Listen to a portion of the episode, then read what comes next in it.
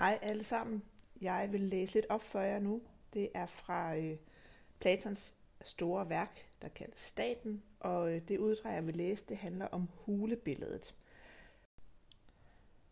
Inden jeg begynder at læse op, så skal jeg lige sige, at jeg-personen, der optræder i fortællingen, det er Sokrates, som er ved at fortælle en historie til Glaukon, som altså også har nogle replikker her. Glaukon, det er øh, sandsynligvis Platons egen bror, som altså er med i fortællingen her. Hulebilledet. Herefter sagde jeg, altså Sokrates, skal du sammenligne vores natur og dens forhold til uddannelse og mangel på uddannelse med en situation som denne. Tænk dig nogle mennesker i en slags underjordisk, huleagtig bolig. Den har en indgang, der åbner sig mod lyset langt borte i hele hulens bredde – der har de siddet, fra de var små, med lænker om benene og halsen, så de må sidde stille og kan kun kigge fremad. Hovedet kan de ikke dreje for lænkerne. Ovenfor, et stykke bag dem, brænder der en ild, og midt imellem ilden og fangerne skal du forestille dig en vej, der går opad. Tænk dig nu, at der er bygget en lille mur på tværs af vejen, ligesom det forhæng, der er foran dukkeførende i et Mester teater det, de viser dukkerne over. Det kan jeg godt forestille mig, sagde han. Det er så Gavkon her. Tænk dig så nogle mennesker, der bærer alle mulige ting og sager langs med muren. Statuer af mennesker og dyr, lavet af sten eller træ og meget andet, øh, rager op over muren. Og som man kan forestille sig, er der nogle af bærerne, der taler, og andre, der ikke siger noget. Det er et underligt billede, du beskriver, sagde han, og nogle underlige fanger. De er ligesom os, sagde jeg. Tror du, at sådan nogle folk har set noget andet af sig selv eller af hinanden, end de skygger, som kommer fra ilden og ned på hulevæggen over dem, over for dem? Nej, hvordan skulle de det, sagde han, når de hele livet igennem har været tvunget til at holde hovedet stille? Hvad tror du så? Gælder der ikke det samme for de ting, der bliver båret forbi? Jo, hvad ellers? Hvis nu de kunne tale med hinanden, tror du så ikke, at de ville mene, at det var virkelige ting, de så? Nødvendigvis. Og hvis fængslet nu også havde et ekko fra væggen foran dem, når en af de forbipasserende sagde noget, tror du så ikke, at de ville opfatte det sådan, at det var den forbipasserende skygge, der talte? Jo, det vil Gud, jeg ville, sagde han. Kort og godt, ville disse mennesker altså opfatte skyggerne af de forskellige ting som virkeligheden. Det må de nødvendigvis. Forestil dig nu, hvordan det måtte være for dem at blive løst fra lænkerne og kureret for deres uvidenhed, hvis det kunne lade sig gøre. Hver gang en bliver løst og pludselig tvunget til at rejse sig, dreje nakken og gå rundt og stige op mod lyset, så vil han få ondt af at gøre alt det, og på grund af lysglimtene kan han ikke se det, han før så skyggerne af. Hvad tror du, han vil sige, hvis nogen fortalte ham, at det var det rene pjat, han så før, men at nu ser han meget bedre, bare fordi han er en smule tættere ved virkeligheden og har vendt sig mod noget mere virkeligt. Og ikke nok med det, man viser ham så alle de forbipasserende ting en for en og tvinger ham med sine spørgsmål til at svare på, hvad det er.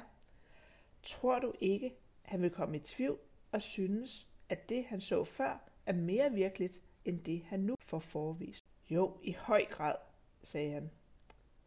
Hvis man tvinger ham til at stige direkte ind i lyset, må så ikke han vil få ondt i øjnene og vende sig om og søge tilflugt til de ting, han kan se, og mene, at de virkelig er mere klare end det, han fik forvist?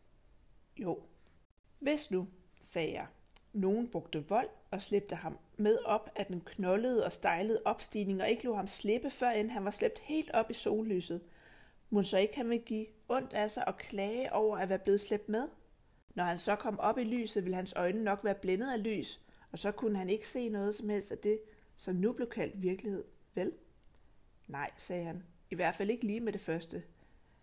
Nej, han vil få brug for lidt tilvænding, tror jeg, hvis han skulle se det højere oppe.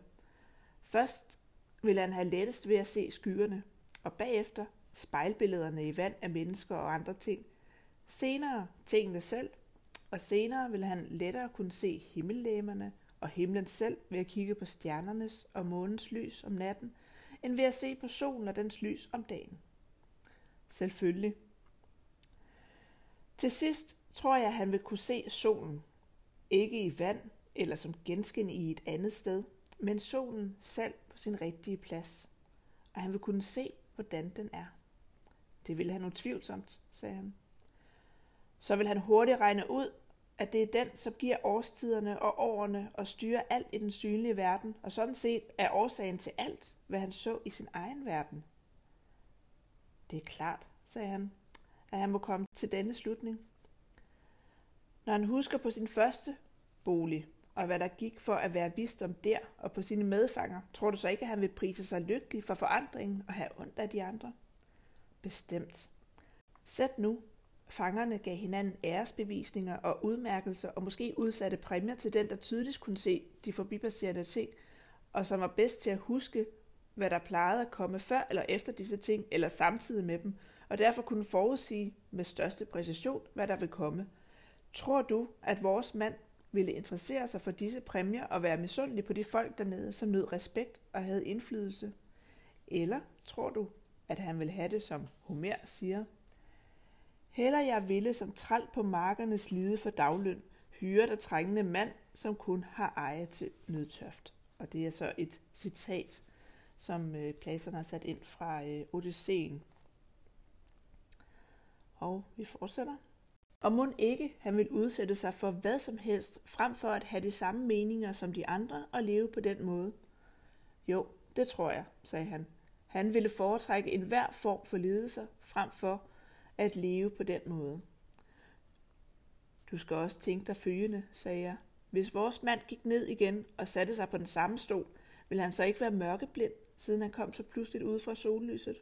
Selvfølgelig. Sæt han igen skulle konkurrere med livstidsfangerne i at skelne mellem skyggerne, mens han stadig så dårligt, og før hans øjne havde indstillet sig. Og sådan en tilpasning kan godt tage tid. Tror du ikke, at han vil blive til grin, og at folk ville sige, at han var gået op og var vendt hjem med spoleret syn, og at der ikke var nogen grund til at prøve at gå derop, og hvis nogen prøvede på at løse dem og føre dem opad, og de fik mulighed for at få fingre i ham og slå ham ihjel, så ville de sikkert gøre det, ikke? Helt sikkert, sagde han. Og det var de to første kapitler af hulebilledet, som vi altså skal arbejde med i dag.